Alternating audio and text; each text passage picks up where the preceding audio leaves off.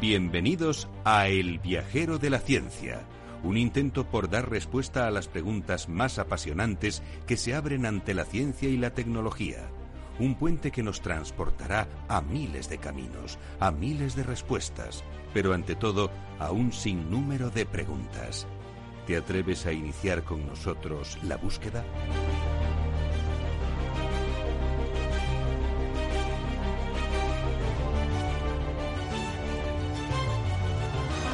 El viajero de la ciencia te invita a dejarte llevar por la curiosidad.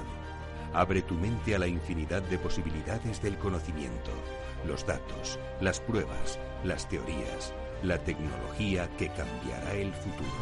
Todo cabe en un camino que se abre ante nosotros y nos despierta la necesidad de indagar en nuestro entorno y hasta en el último extremo del universo conocido. El viajero ya está en marcha. El viajero de la ciencia, Carlos Alameda.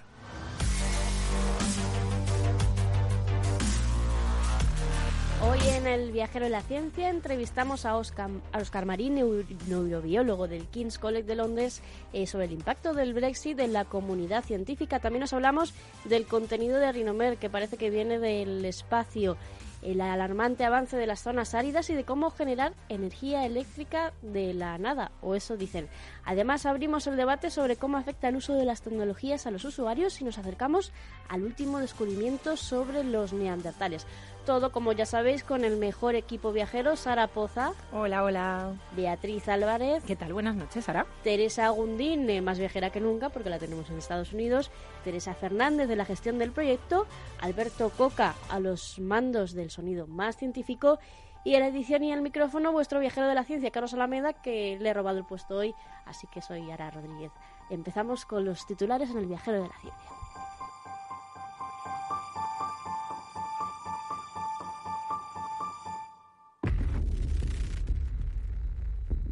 El viajero de la ciencia, Carlos Alameda. Empezamos fuerte porque identifican las especies invasoras que amenazan la biodiversidad de la península antártica. Un equipo de investigación internacional, entre los que se encuentra el investigador de la Universidad de Córdoba, Pablo González, ha identificado las 13, especies invasoras que podrían amenazar la biodiversidad de la Antártida con más probabilidad. Entre ellas, las más problemáticas son el mejillón chileno y el mediterráneo, el alga marina comestible conocida como wakame, algunos cangrejos, ácaros, algunos insectos, así como plantas terrestres nuevo biocombustible con microalgas. Investigadores de la Universidad Rey Juan Carlos han desarrollado un procedimiento para convertir biomasa de microalgas en biocombustible.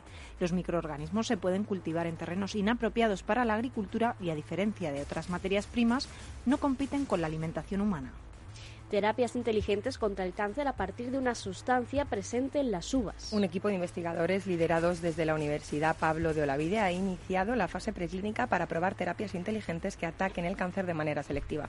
El estudio recurre al ácido tánico, una sustancia natural presente en la uva o el café que actúa evitando que las células tumorales se reproduzcan e induciendo su muerte. Los resultados in vitro muestran capacidad para reducir tumores como el de piel sin afectar a tejidos sanos. Y vamos con la contaminación del tráfico que se asocia a una, a una mayor presión arterial. Un equipo del CSIC ha constatado que las partículas ultrafinas procedentes del tráfico de las ciudades afectan al control de la presión arterial, uno de los factores de riesgo más importantes de las enfermedades cardiovasculares. Las energías renovables también son víctimas del cambio climático. Los eventos climáticos extremos son cada vez más fuertes y afectarán a los sistemas de suministro de energía, provocando apagones, según un nuevo método que ha medido por primera vez el impacto de la crisis climática en el potencial y la demanda de energía verde el cambio climático podría retrasar la transición hasta estas energías.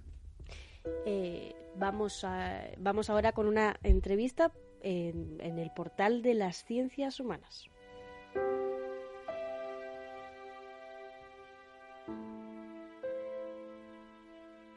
El ser humano como centro de las preocupaciones de millones de científicos en todo el mundo la comprensión de los fenómenos sociales nos abre recorridos que el viajero de la ciencia también quiere descubrir.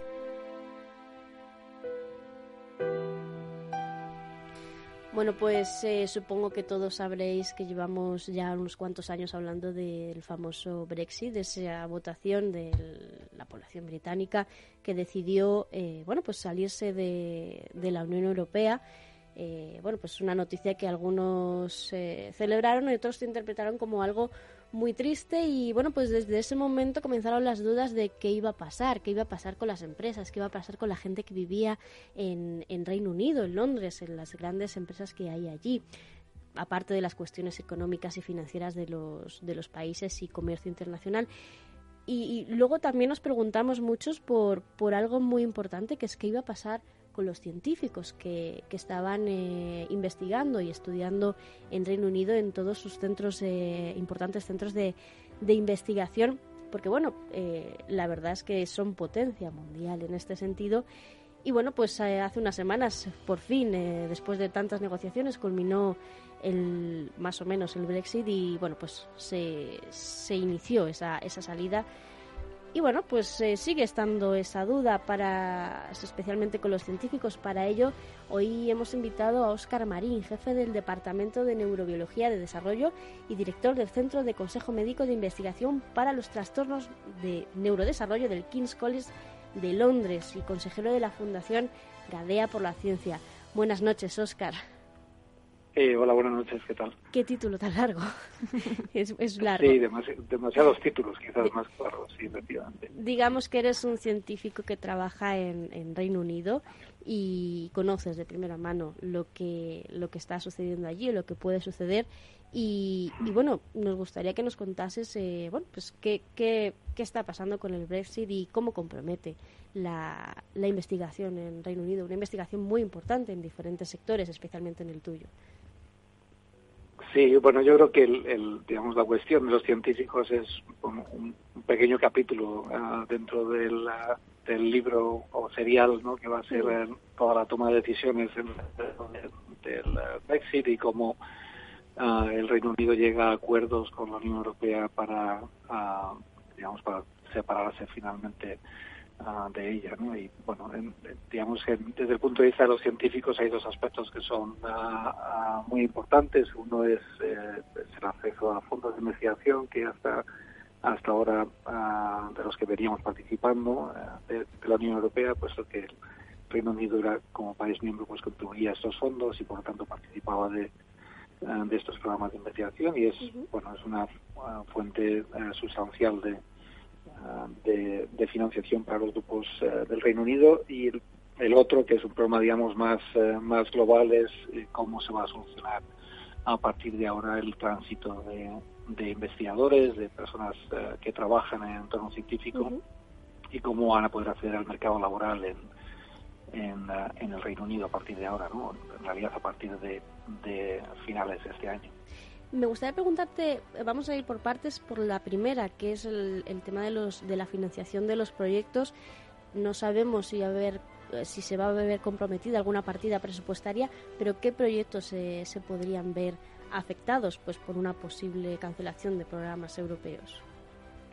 Bueno, en principio, ah, digamos, la visión optimista, yo soy una persona muy optimista y entonces tiendo a, tener una visión optimista hasta que las cosas, hasta que los hechos demuestren lo contrario.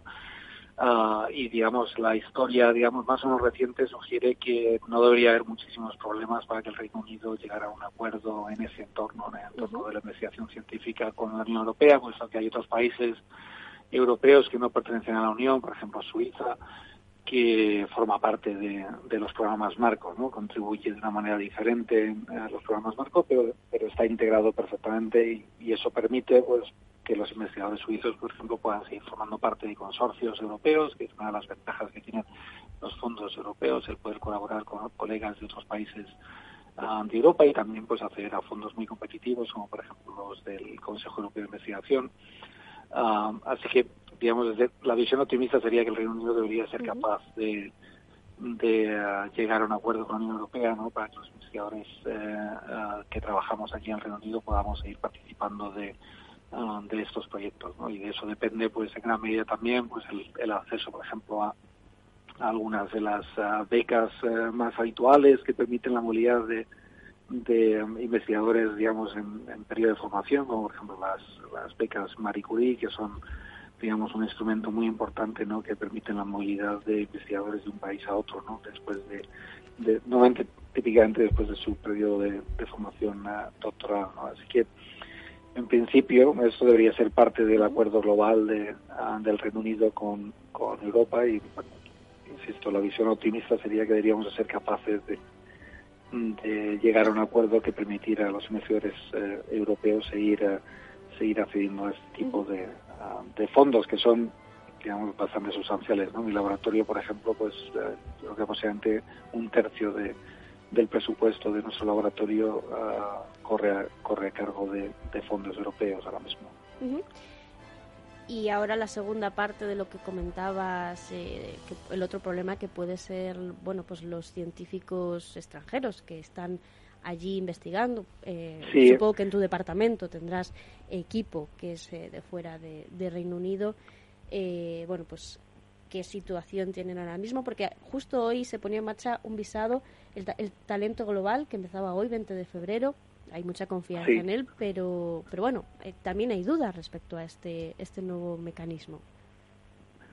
Sí, o sea, yo- fíjate, en nuestro departamento eh, somos eh, algo menos de 200 personas y hay más de 30 nacionalidades. O sea, que el Reino Unido es un es eh, precisamente un país que en el entorno científico se caracteriza por importar talento de, de cualquier país, ¿no? El talento es universal y los países, digamos, que invierten en, en talento no suelen mirar de dónde eh, de dónde viene y, digamos, el, el estar dentro de la Unión Europea facilitaba enormemente, eh, digamos, esta esta movilidad, ¿no? Y el poder atraer a, a investigadores de otros de otros países. El, el sistema al que vamos, digamos, es un sistema eh, muchísimo más relado, más eh, parecido al que tiene Estados Unidos, en el que, bueno, hay que aplicar, hay que solicitar este eh, una visa, ¿no? De, ah, de trabajo, ¿no? Y el programa este talento global que efectivamente se pone en marcha hoy, bueno, pues que pretende ser una ruta relativamente fácil eh,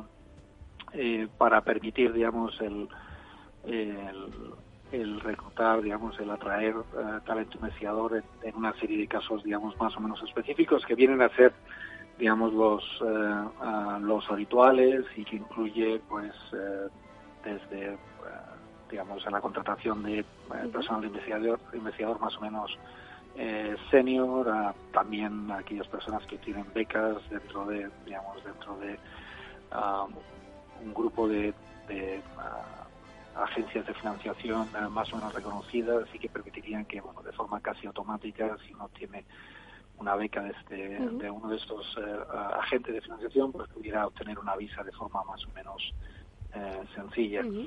Um, yo he de confesar que, que eh, in- en el pasado, incluso este, pensando en, en ah, investigadores que han venido a trabajar en mi grupo que, que um, proceden de países de fuera de la Unión Europea, no he, nunca he encontrado una dificultad extremadamente grande en, ser capaz de atraer y de reclutar y de conseguir un visado para, ah, para esos ah, trabajadores. O sea que ah, no, no espero nuevamente desde una visión optimista, no anticipo que, que el sistema, digamos, que se genere a partir de ahora ah, sirva para, para prevenir eh, esa llegada de, de personal investigador. Quizás ah, las dudas, digamos, más grandes es en, en- en torno a personal menos cualificado, quizás, ¿no? Por ejemplo, técnicos de laboratorio o, o en nuestro entorno, pero que también ah, en muchas ocasiones eh, muchos de ellos proceden de, de otros países de, ah, de Europa, ¿no? Porque,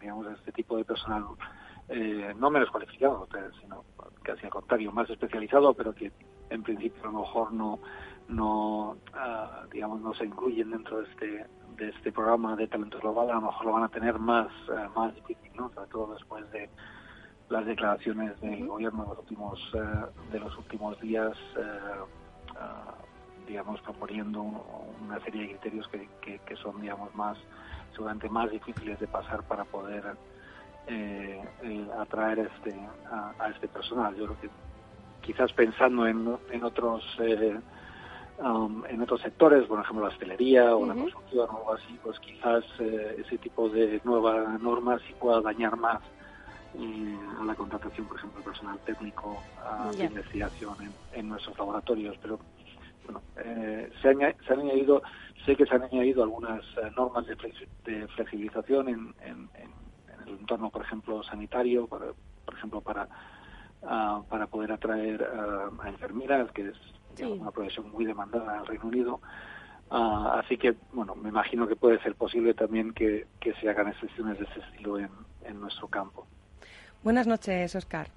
¿Cómo estás? Mira, yo te quería preguntar eh, ¿cómo, cómo valoras desde la perspectiva bueno, en la que llevas tiempo trabajando en Reino Unido de forma intangible un poco eh, cuál es el compromiso al final de Reino Unido con pues bueno pues con todos los valores de la ciencia y con la importancia verdadera de la inversión en, ciencia no más allá como de esa obligación eh, que parece que tenemos de cara al resto de, de estados de países ¿Cuál es tu percepción como de manera totalmente personal y, subjetiva? ¿no? ¿Sientes que hay un verdadero compromiso, sincero, o es simplemente algo necesario?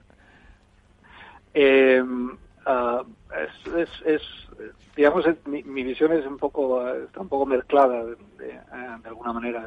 Desde, un punto de vista de la sociedad, yo creo que la ciencia está muchísimo más integrada con, en, la sociedad británica que, por ejemplo, en, nuestro país. Es, mucho más presente, está mucho más presente ah, y se le da mucha más importancia, seguramente, pues porque tienen digamos muchos más ciclos de tradición ah, en, ese sentido y, eso hace que sea que forme parte, digamos, de una forma muy única de la idiosincrasia del, del país, ¿no? Es algo de, los, de lo que se siente muy muy orgulloso, ¿no? Su producción científica, su producción académica.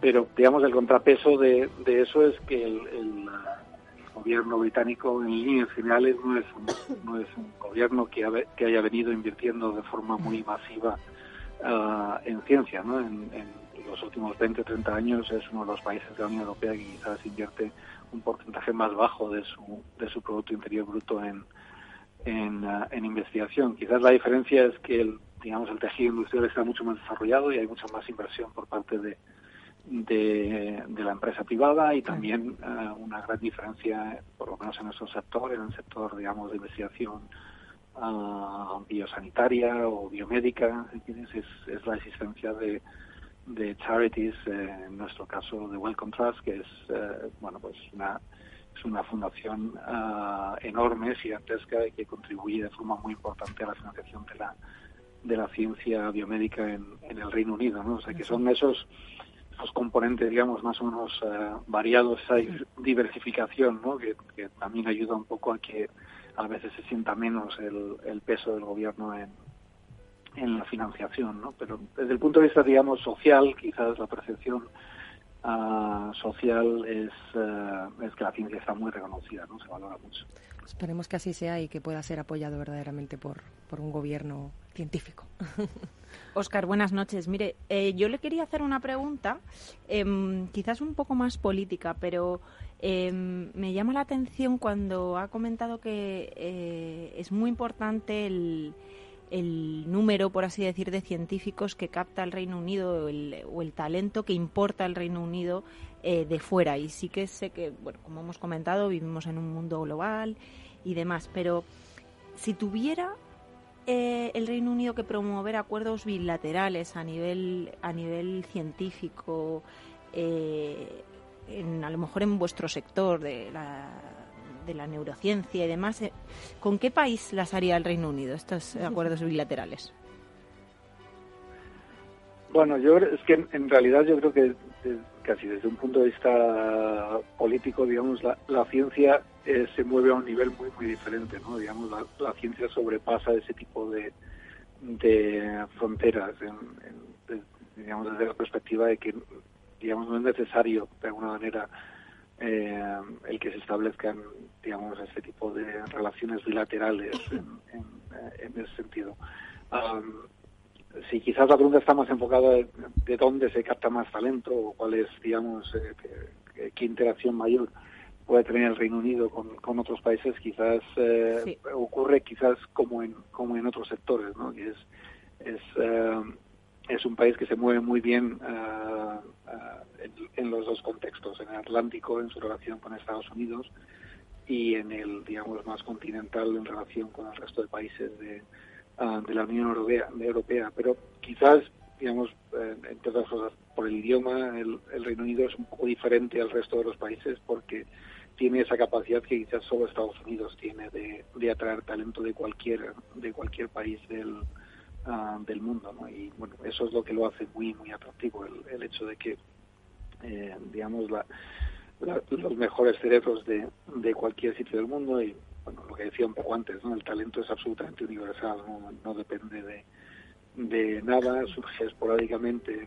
en, todos los sitios donde se cultiva medianamente ah, bien y por eso ah, los países que consiguen eh, atraer a, los científicos eh, de allá donde se hayan formado para trabajar en, su país, pues son países que normalmente avanzan uh, más deprisa en, investigación. ¿no? Sí, el símil del fútbol, el, del fútbol para eso sirve bastante bien. Las ligas más potentes son aquellas las que tienen los jugadores más potentes independientemente de, de donde vengan. ¿no? no y es esperanzador. De retenerlos, Es esperanzador ese mensaje, desde luego. Yo tenía pues en la cabeza a lo mejor eh, una imagen de que también por, por motivos históricos de que el Reino Unido a lo mejor echaba de menos ahora a lo mejor el talento de Portugal o eh, alguna de sus regiones, ¿no? Claro, es decir, eh, pues como si de repente nosotros dejáramos de pertenecer a la Unión Europea, pues pues a lo mejor en diferentes sectores echaríamos también de menos a lo mejor más a Francia que a eh, que Alemania. Eh, estoy poniendo un ejemplo así, pero bueno, pues por saber un poco efectivamente en el, en el ámbito científico si realmente el Reino Unido eh, tenía más, por así decir, más masa crítica de, de científicos de un, de un sitio que de otro. Pero bueno, si, si nos dice que, que, es una cosa global, yo me quedo muy tranquila.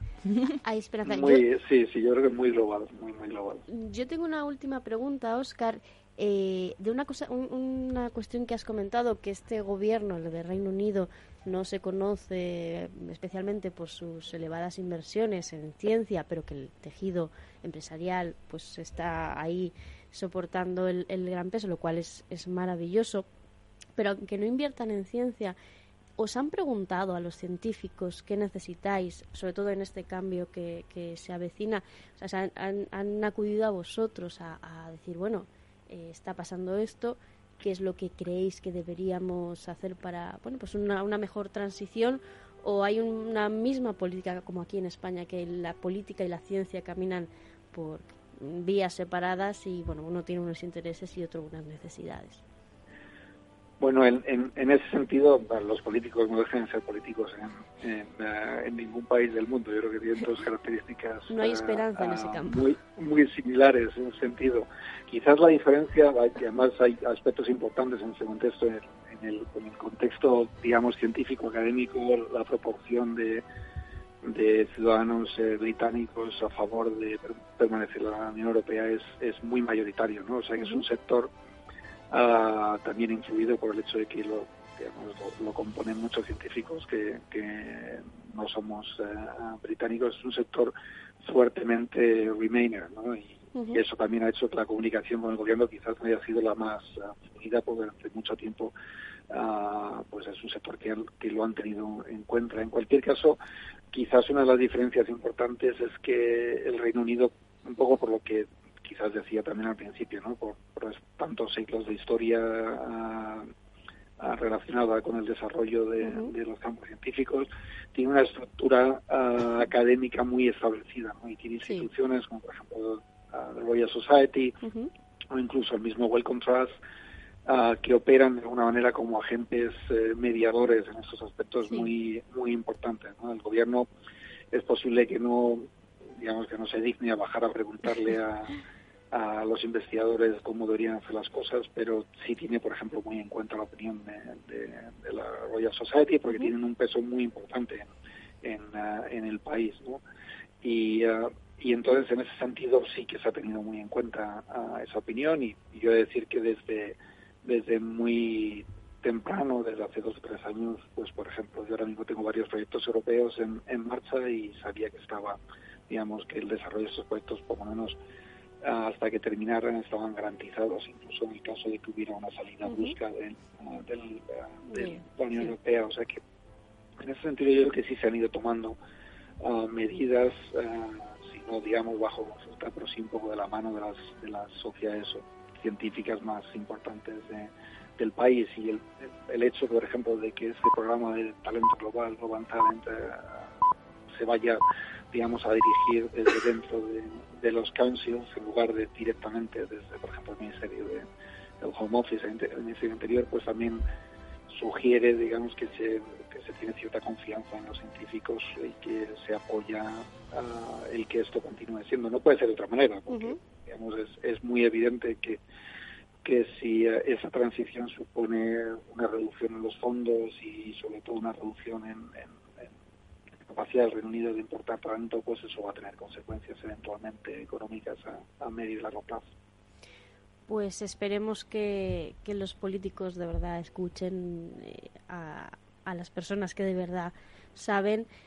Muchísimas gracias, Oscar, por contarnos tu experiencia desde Reino Unido. Eh, esperemos que vuelvas a, aquí a España a traer todo tu conocimiento o que sigas aquí eh, eh, trabajando. Eh, muchísimas gracias y ahora pasamos a un tema más, más ligero.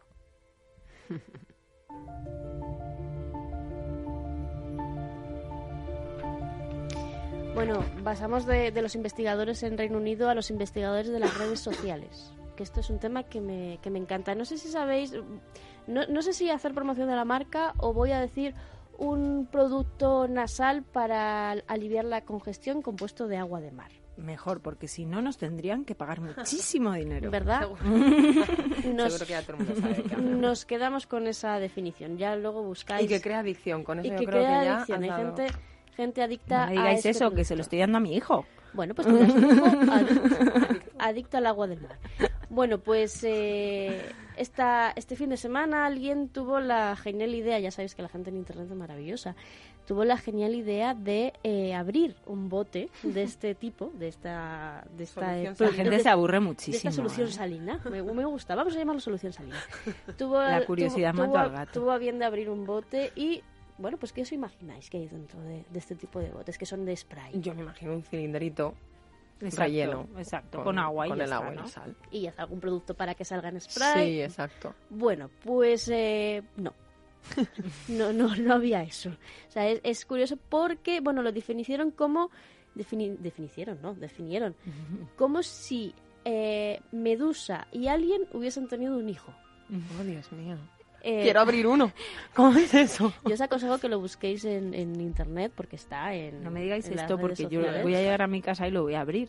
Es difícil abrirlo, o sea, tampoco. A martillazo, da igual, se yo estuvo, quiero Se estuvo pegando un rato con el frasco, pero bueno, descubrió que, que lo que había dentro efectivamente parecía un alienígena. No creer. Eh, y bueno, pues la gente en las redes sociales se volvió loca porque, claro, o sea, esto es agua del mar. Entonces, eh, lo que había dentro del bote pues sorprendió a todos porque eh, en, verdad daba un poco de asco. O sea, es- es- era Parecía parte del fondo marino. Sí, efectivamente. Entonces, bueno, ¿qué pasó? Que la, la empresa que se dedica a producir este, este medicamento, eh, bueno, pues tuvo que decir que era lo que había dentro y explicarlo porque mucha gente decía, yo no vuelvo a usar eso porque por dentro es un alien, está malo, o sea, está, está defectuoso.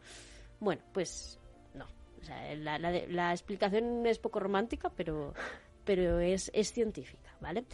Al estar compuesto 100% agua del mar, eh, eh, que es a la que se elimina el exceso de sal, tiene que estar eh, protegido por dentro, además de ser estéril, obviamente, como cualquier producto eh, sanitario.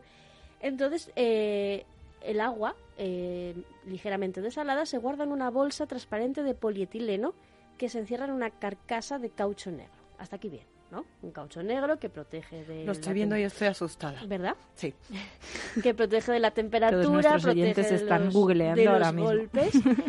Eh, y también el caucho negro permite que salga suave y sin que a, a tu hijo, por ejemplo, eh, le- Ay, le- no le gusta nada, no no, le gusta gusta, nada, nada, pobrecito. pobrecito mío. Pero bueno, para que no para no usar gas, que encima es contaminante, pues esto ayuda a que salga de una forma suave y no y no haga daño en la Sí, en es la como que el nebuliza el agua. al es un nebulizador, no sin gas, mucho más ecológico.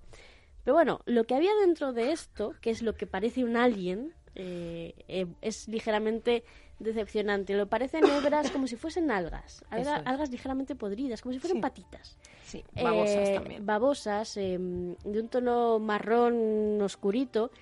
Bueno, pues lo que parecen óxido. algas o un alien no tiene, no tiene mucho misterio, simplemente son filamentos eh, eh, adhesivos, sí. adhesivos para pegar eh, las diferentes partes del frasco dentro de, la, del, del, tubo y bueno, pues tienen ese aspecto eh, extraño y alienígena.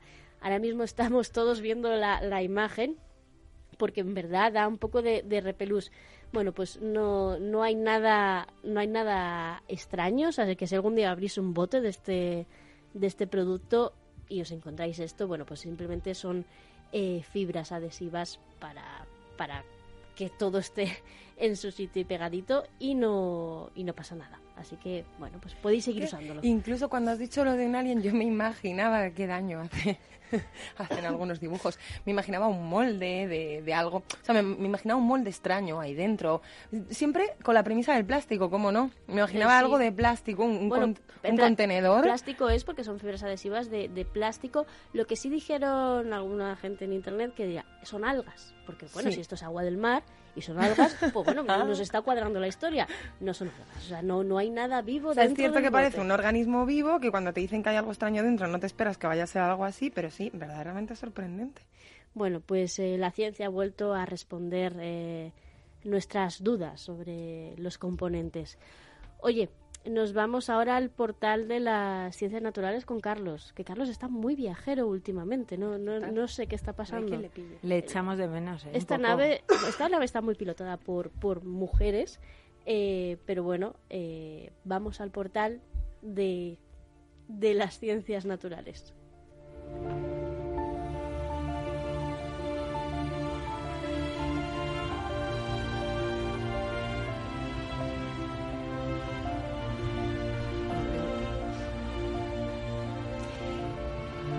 Portal de las ciencias naturales hemos eh, conocido varias noticias que tienen que ver con el gran peligro de la desertificación. Hemos hablado muchas veces de este tema en el viajero de la ciencia y por supuesto nuestro compañero Carlos Alameda, más viajero que nunca, ha querido dar un repaso a algunas iniciativas que se están desarrollando en todo el mundo, entre ellas una europea liderada, por supuesto, por científicos españoles. Hola viajeros, ¿qué tal? ¿Cómo estáis? Bueno, os vengo a hablar hoy de desertificación, efectivamente, de aridez, pero bueno, lo voy a hacer desde un punto de vista en el que, aparte de daros algunos datos que pueden ser preocupantes sobre este asunto, también os voy a contar algunas de las soluciones que se están llevando a cabo. Para empezar, quería hablaros sobre un estudio que se está haciendo en la Universidad de Alicante. Ya sabéis que la crisis climática está provocando un aumento de la aridez en todo el mundo, un aumento bastante preocupante, pero científicos españoles de esta universidad están liderando un proyecto europeo que está estudiando este fenómeno. ¿Y qué han descubierto? Pues han descubierto que una vez que el nivel de sequedad aumenta en un ecosistema, estos pueden cambiar de forma brusca. Y diréis, pero bueno, ¿y esto entonces? A ver, ¿para qué sirve esto? Bueno, para detectar que hay una serie de umbrales de sequedad a partir de los cuales el ecosistema cambia de una forma desproporcionada y se aridifica aún más. Entonces, si consiguen detectar los agentes de cambio de estos ecosistemas en peligro para intentar mitigar sus consecuencias, se podría intentar reducir esas consecuencias. Por ejemplo, fijaos en los datos, ¿eh? Las previsiones climáticas afirman que en 2100 más del 20% de las tierras emergidas del planeta podrían cruzar uno o varios umbrales de aridez. Esto pone en peligro el ecosistema en el que viven unas 2.000 millones de personas. ¿Y qué es este umbral de aridez? Bueno, pues lo que os decía antes, a partir del momento en el que un ecosistema comienza a considerarse que está en peligro de aumentar su nivel de aridez. Y hay una serie de agentes de cambio de esos ecosistemas que van cambiando y que eh, van adaptándose a ese ecosistema, pero hacen, por lo que parece, que esto eh, se produzca de una forma mucho más rápida, que esa edificación sea mucho más rápida. ¿Qué soluciones podemos eh, tener ante esto? Por ejemplo, la biología sintética. Otro palabrejo, la biología sintética. Bueno, no es tan difícil. se trata de modificar organismos con el fin de conservar los ecosistemas. Y para ello hay unos científicos en la Universidad Pompeu y Fabra de Barcelona que están estudiando la situación de los ecosistemas semidesérticos, donde esos aumentos de temperatura provocarán una transición brusca hacia un estado desértico. Uno de los componentes clave que están estudiando con lupa es la capa llamada costra del suelo. Parece ser que allí existen varios organismos entre los cuales se encuentran las cianobacterias. Y lo que plantean estos eh, investigadores es modificarlas genéticamente para que puedan mejorar la retención de agua en la costra del suelo y eso podría permitir que se expandiera la cubierta vegetal. Es decir, modificamos las cianobacterias que en principio podrían ser agente de cambio para una mayor desertificación, pero como las hemos modificado y ahora tienen la posibilidad de mejorar la retención de agua en la costra del suelo, es posible que también aguante más la cubierta vegetal. A través de esa hipótesis es en la que se basa la biología sintética para dar una solución a el problema de la aridez. ¿Y qué es lo bueno de esta noticia? Bueno, pues que están trabajando juntos tanto los científicos de la Universidad de Alicante como los de la Pompeu y Fabra trabajan unidos en este proyecto europeo y en otros proyectos conjuntos para que los datos que están recogiendo en la Universidad de Alicante se puedan contrastar con las posibles mejoras del ecosistema que hace la biología sintética. Así que fijaos qué interesante. Y ahora os propongo que nos vayamos un momentito a África, porque allí se está estudiando una alternativa que también se, se está llevando a cabo en China y que os cuento rápidamente. En China, por ejemplo, se está, eh, se está llevando a cabo en el desierto del Gobi donde bueno pues se están plantando árboles en zonas que están ya prácticamente las dunas encima las dunas del desierto están encima prácticamente de los cultivos y se están plantando árboles para intentar frenar ese avance casi imparable de esas enormes dunas bueno pues algo parecido pasa en el Sáhara que sigue sufriendo la verdad eh, la ampliación de la sequía hay pueblos que se han desertificado y su ecosistema por supuesto está en serio peligro.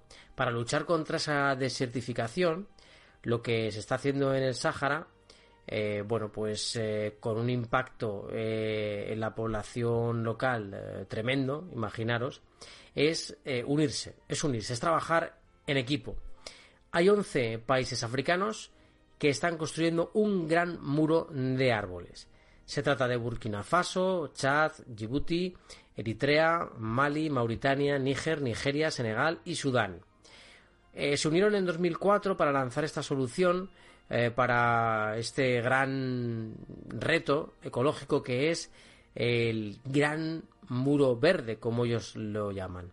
El objetivo es crear una especie de cinturón de vegetación de muchas especies que podría cruzar, que está cruzando de hecho el continente africano desde Dakar hasta Djibouti son nada más y nada menos que 7.000 kilómetros de largo y 15 kilómetros de ancho. Mm, la verdad que es espectacular el proyecto.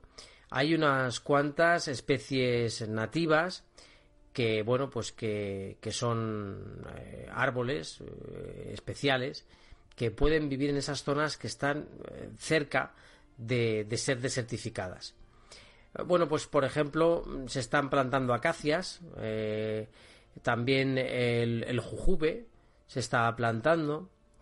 Eh, bueno, pues hay varias que, varias especies que pueden vivir en ese, en ese momento, en ese lugar. Y bueno, pues se han ido seleccionando porque son buenas para las zonas semiáridas, como os decíamos antes.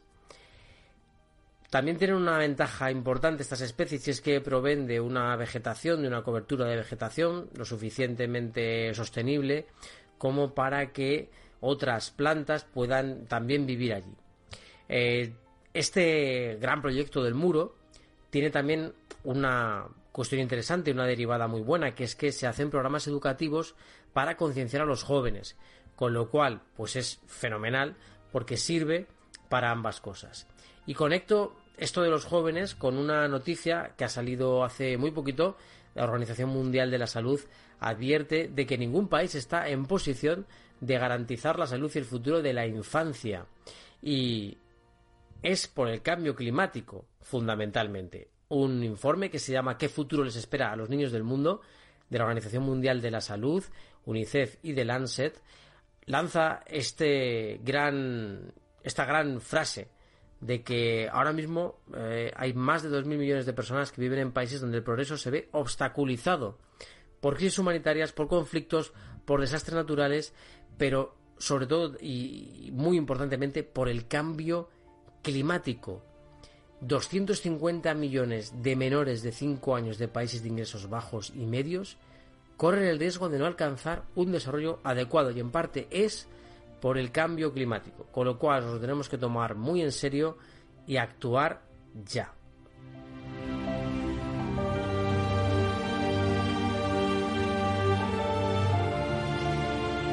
Pues muchísimas gracias, Carlos, por esta crónica sobre la desertización que hemos hablado muchas veces en el, en el viajero de la ciencia y que esperemos que, bueno, pues vayamos progresando porque el cambio climático es un problema no del futuro, sino de, de hoy y que afecta al ser humano. Y de la desertización nos vamos al portal al pasado con los neandertales, que de esto también sabían.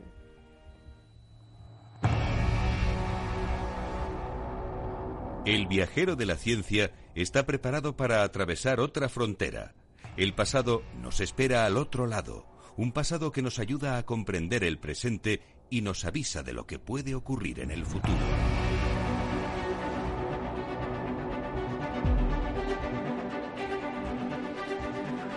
Pues nuestra otra viajera de la ciencia, también viajera esta semana, eh, Teresa, eh, Teresa Fernández. Eh, nos, ha traído una crónica sobre un equipo, científico británico de investigadores que ha descubierto un caso curioso en una cueva de Sanidar, un esqueleto de Neandertal. Cuéntanos, Teresa, ¿qué, qué descubrimiento es este? viajeros. Hoy en nuestro portal al pasado os traemos el último descubrimiento sobre los neandertales y es que un equipo británico de investigadores ha descubierto en la cueva Sanidar un esqueleto de Neandertal. Esta cueva se encuentra en las estribaciones del Kurdistán iraquí y se ha convertido en uno de los yacimientos más importantes de la arqueología del último siglo. Este hallazgo va a ser clave para avanzar en la comprensión de esta especie humana extinguida hace unos 40.000 años y ahora veremos el porqué. En la década de 1950, la cueva Sanidar es excavada por primera vez por el arqueólogo Ralph Solecki. De aquella excavación salieron a la luz los esqueletos fosilizados de ocho neandertales, adultos y dos bebés, que habían vivido hace decenas de miles de años en los paisajes de la cueva. Algunos de ellos yacían agrupados, otros tenían restos de polen alrededor, detalles que para el arqueólogo constituían una prueba irrefutable de que estos humanos enterraban a sus muertos y utilizaban flores en sus ritos funerarios.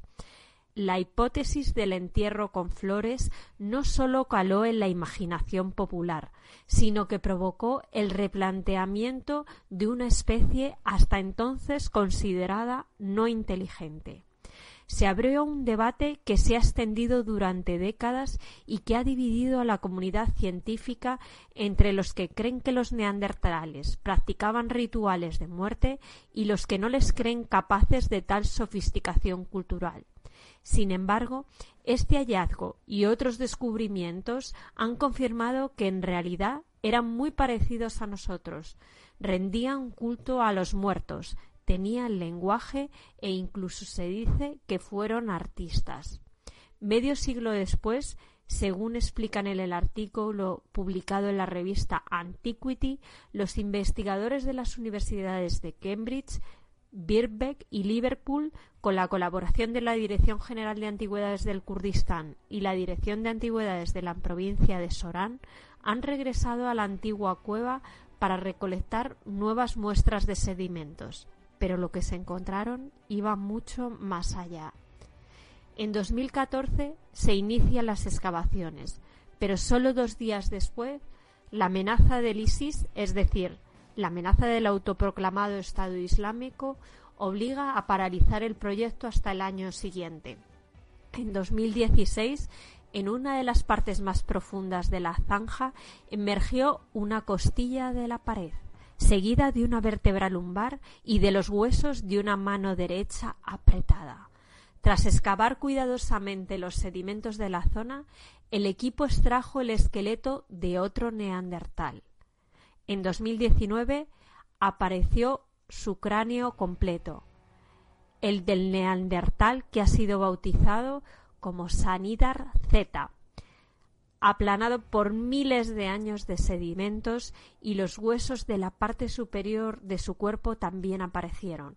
Aparecieron los huesos hasta casi la cintura, con la mano izquierda colocado bajo la cabeza, como un pequeño cojín.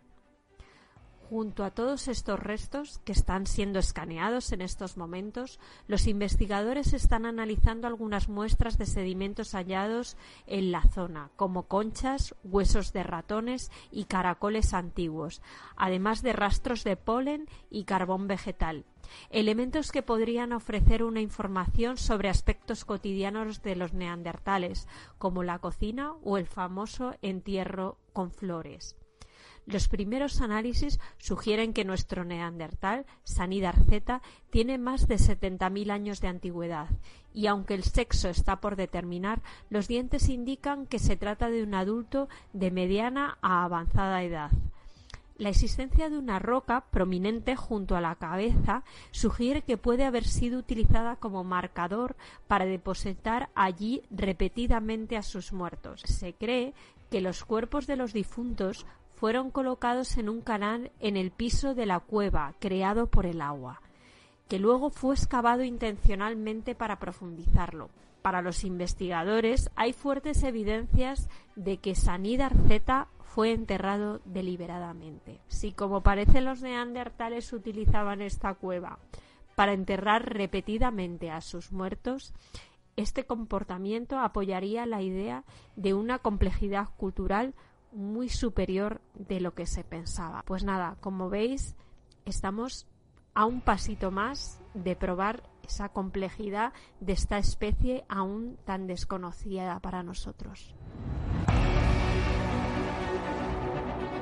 Pues los neandertales nunca dejarán de, sorprendernos. Yo me pregunto si, si los neandertales em, ¿Qué pasaría si le diésemos un teléfono a un neandertal? ¿Cambiarían su comportamiento? Pues sobre eso está dando vueltas infinitas. Ahora, me encanta que me lo preguntes porque eh, muchas veces lo que me ocurre, lo decíamos hace un rato, cuando leo o escucho cosillas que me puede parecer interesante traerlas, pues me crea dudas, ¿no? Porque muchas veces pues no estás de acuerdo, no ves un rigor científico detrás. Entonces, bueno, eh, también es interesante traerlas muchas veces para exponerlo, ¿no? Y que lo podamos someter a la opinión y a la crítica de nuestros oyentes y un poco a, a nuestra reflexión. Entonces, he pensado de todo. He pensado qué harían nuestros antepasados con la telefonía hoy día, qué pasaría si volviésemos a empezar. Pero bueno, a lo que vamos es eh, estamos bastante acostumbrados realmente en los últimos años a, leer estudios, a escuchar sobre investigaciones que hablan, hablan de todo menos bondades sobre cómo afectan las, las tecnologías, en este caso concreto que vamos a hablar, los teléfonos móviles, a nuestra salud. Porque, bueno, de alguna manera podríamos hablar de que afecta a un nivel físico, que es cierto que a día de hoy no se ha podido concretar de, de manera científica eh, bueno, de hecho, la, OMS habla de cómo las ondas electromagnéticas eh, que emiten los móviles no son lo suficientemente significativas y ionizantes como para a corto plazo y con un uso moderado causar un daño en la salud. Ante esto hay muchas corrientes totalmente contrarias. Las investigaciones a día de hoy están eh, trabajando en ello porque no hay nada concluyente, pero eso no quiere decir que el teléfono no afecte a nuestra salud física. Pero por un lado está nuestra salud física y por otro lado nuestra salud mental. Eh, también hemos oído hablar de, la pérdida de concentración que nos provoca en muchas ocasiones, el estrés, la, dispersión. Eh, hablamos de, encuestas que nos dejan, bueno, pues como esta, ¿no? Un 89% de unos eh, universitarios encuestados en la Universidad de Oregón eh, afirmó sentir vibraciones fantasmales, que esto seguro que nos suena a todos. Eh, me ha vibrado el móvil y realmente no es real. Al menos un 89%, como os decía, estos jóvenes de otro grupo de control, un 86% se asegura que revisa los correos y las redes sociales de forma constante con el estrés que, que, esto acarrea, ¿no? Entonces yo creo que muchos de nosotros nos podríamos ver perfectamente reflejados tanto en unos como como en otro de los casos que, hemos contestado, que hemos comentado. Y es que las constantes notificaciones de, nuestro cerebro lo que están haciendo es entrenar a nuestro cerebro para que se encuentre en un estado de, de, constante estrés y miedo. ¿Por qué? Porque para lo que, lo que para nosotros es una notificación de WhatsApp, un correo, voy a mirar algo en Internet, para nuestro cuerpo es una constante recepción de, notificaciones que va más allá de, de todo esto. ¿A dónde va? O sea, por así decirlo, estas continuas alertas hacen que nuestras hormonas del estrés entren en acción cuando las hormonas del estrés entran en acción, encienden nuestra respuesta de lucha o huida. O sea, eso es algo que, todos conocemos, ¿no? ¿Cuál es el papel de, del estrés? Pues hacernos reaccionar. Y ante un mensaje o una notificación no necesitamos reaccionar. Entonces estamos constantemente eh, creando una, un estímulo-respuesta que no corresponde a lo que verdaderamente necesitamos. Bueno, pues... Con todo y con esto, llegamos a un estudio a día a 2019 eh, habiendo uno absolutamente similar eh, que dice todo lo contrario, 2018, que nos habla de cómo eh, podemos llegar a encontrar mm, verdaderos momentos de, concentración si tenemos el móvil cerca. Es decir, en este experimento se sometió a tres grupos diferentes, a una serie de test y a una serie de controles. el primer grupo no tenía el teléfono móvil. El segundo grupo tenía el teléfono móvil, pero no lo podía utilizar. Y el tercer grupo tenía el teléfono móvil y lo podía utilizar. Bueno, pues sorprendentemente lo que ha sorprendido a los investigadores es que ese tercer grupo, que disponía del teléfono móvil a su alcance, encontró mayores momentos de concentración en el desarrollo de las tareas que estaba desempeñando que aquellos que no tenían el teléfono. O sea, esto es totalmente Mm, es, totalmente desconcertante porque estudios anteriores apuntan a todo lo contrario, cómo la capacidad cognitiva eh, se dispersa, eh, cómo de alguna manera estamos más pendientes de... Bueno, pues como os comento, la necesidad de estar pendiente de no estarlo del teléfono hizo a este grupo de, control dispersarse en momentos determinados porque no tenía el, el, teléfono. Entonces esto nos da pie a un debate que, que ya abriremos y hablaremos de ello porque después de mucho pensar, yo porque yo dije, vamos a ver, esto está hablando de unas bondades que no son tales. Además, es una muestra muy pequeña comparada con otros estudios que han hecho, ¿no? Son, son 200 sujetos. La edad me llama la atención. La, edad, bueno, pues habría que ampliar un poquillo el estudio, pero nos da mucho que pensar y nos lleva a esa pregunta que ya se ha abierto en otros debates, que es, ¿es la tecnología un espejo o es un modificador del comportamiento humano? Porque si hablamos de, de un modificador, nos estaríamos encontrando como es capaz de acostumbrar a nuestro cerebro, como decíamos al principio, y hacerle creer y comportarse en base a una necesidad. Es decir, está llegando a encontrar una mayor concentración cuando tiene el teléfono cerca, cuando eso siempre ha supuesto lo contrario, creo que tenemos aquí mucha, mucha tela que cortar. Qué interesante. También yo creo que nos hemos acostumbrado al teléfono y hemos, y hemos adiestrado nuestro cerebro. Absolutamente, ahí es donde queríamos llegar. Y la sensación de no tenerlo nos genera más ansiedad. Absolutamente, es, ahí donde queríamos llegar. Es un debate muy grande y algo que, que analizar. Descargaos Checky es una app que precisamente contabiliza el número de veces que miramos el móvil para nada. Os vais a asustar verdaderamente de, los resultados de, esas aplicaciones de algunos teléfonos que también lo tienen integrado. Se nos va el viajero. Se nos va, se fue. Volvemos pronto. Volvemos la semana que viene, como siempre. viene. Qué pena. Qué rápido. Qué pena, pero, pero más la semana que viene. Siempre más. No os preocupéis. Recordamos las redes sociales que si no nos regañan. En Facebook, El Viajero de la Ciencia. En Twitter, arroba Viajero Ciencia. En capitalradio.es y en todas tus aplicaciones favoritas para descargar los podcasts, porque estamos en todas. Somos un equipo muy viajero. Omnipresente. Eh, también puedes enviar un audio de WhatsApp al teléfono 687-050-600 y decir que es para el viajero de la ciencia y decirlo bien que lo hacemos. Hasta la semana que viene, viajeras. Hasta la semana que viene. Hasta la semana que viene.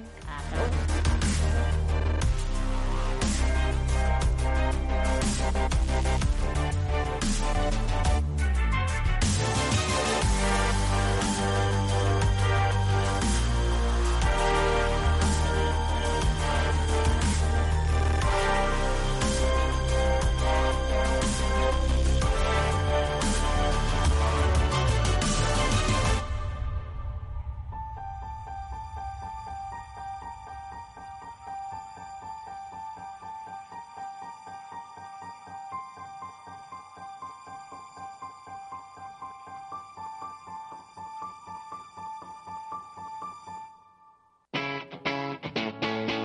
Radio.